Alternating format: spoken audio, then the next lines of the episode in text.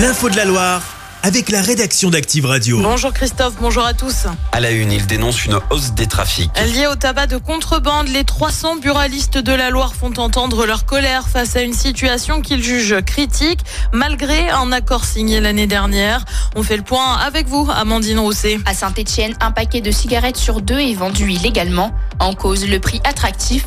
Comptez 4 euros pour le tabac de contrefaçon et 6 euros pour de la contrebande venue de l'étranger. Les buralistes de la Loire réclament le retour du monopole du tabac.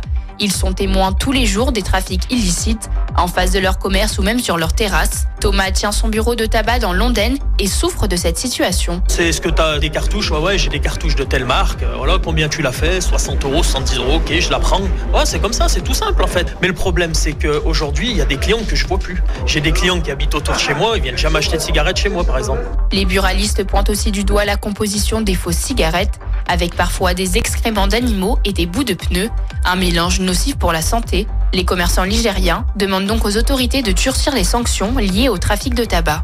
Et les infos sont à retrouver sur activeradio.com. L'actu, c'est aussi euh, ce drame dans le Puy-de-Dôme. Quatre personnes sont mortes dans une avalanche euh, dans le massif du Sancy au Mont d'Or. Le drame a eu lieu hier après-midi. Sept personnes se sont retrouvées prises au piège. Selon la préfecture, il s'agissait de skieurs aguerris accompagnés d'un professionnel. Une enquête a été ouverte pour déterminer les circonstances précises du drame.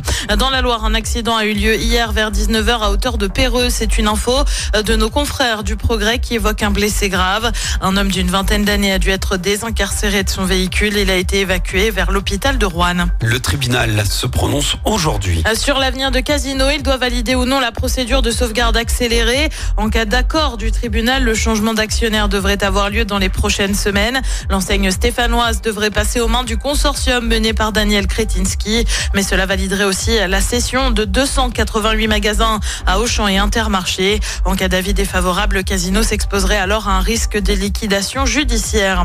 Il prend la parole dans un entretien au Figaro après une visite mouvementée au Salon de l'Agriculture samedi. Emmanuel Macron demande aux syndicats des revendications qui se limitent à 4 à 5 points pour sortir de la crise. Hier, c'est Gabriel Attal qui a fait une visite surprise à porte de Versailles. Un match nul aux allures de défaite. Euh, Pour les Bleus en rugby, le 15 de France quitte donc l'Italie sur le score de 13 partout dans le cadre des Six Nations. C'est une première. Ils ont désormais deux semaines pour se ressaisir avant un déplacement à Cardiff. Ce sera le 10 mars. Et puis il y a du foot à suivre ce soir. Euh, Fin de la 26e journée de Ligue 2. Euh, Caen accueille Angers, c'est à 20h45. Les Verts, eux, euh, sont à la quatrième place du championnat après la victoire face à Annecy de 1 ce week-end. Incroyable cette victoire. hein. Troisième de rang, hein, ça y est. Ah, on est sur une série. Ce serait bien que ça continue comme ça. Chaque semaine, vous êtes plus de 146 000 à écouter Active uniquement dans la Loire. L'actu locale, les matchs de la SSE, les hits, les cadeaux, c'est Active. Source Médiamétrie, IR local, habitude d'écoute en audience semaine dans la Loire des 13 ans et plus, de septembre 2021 à juin 2023.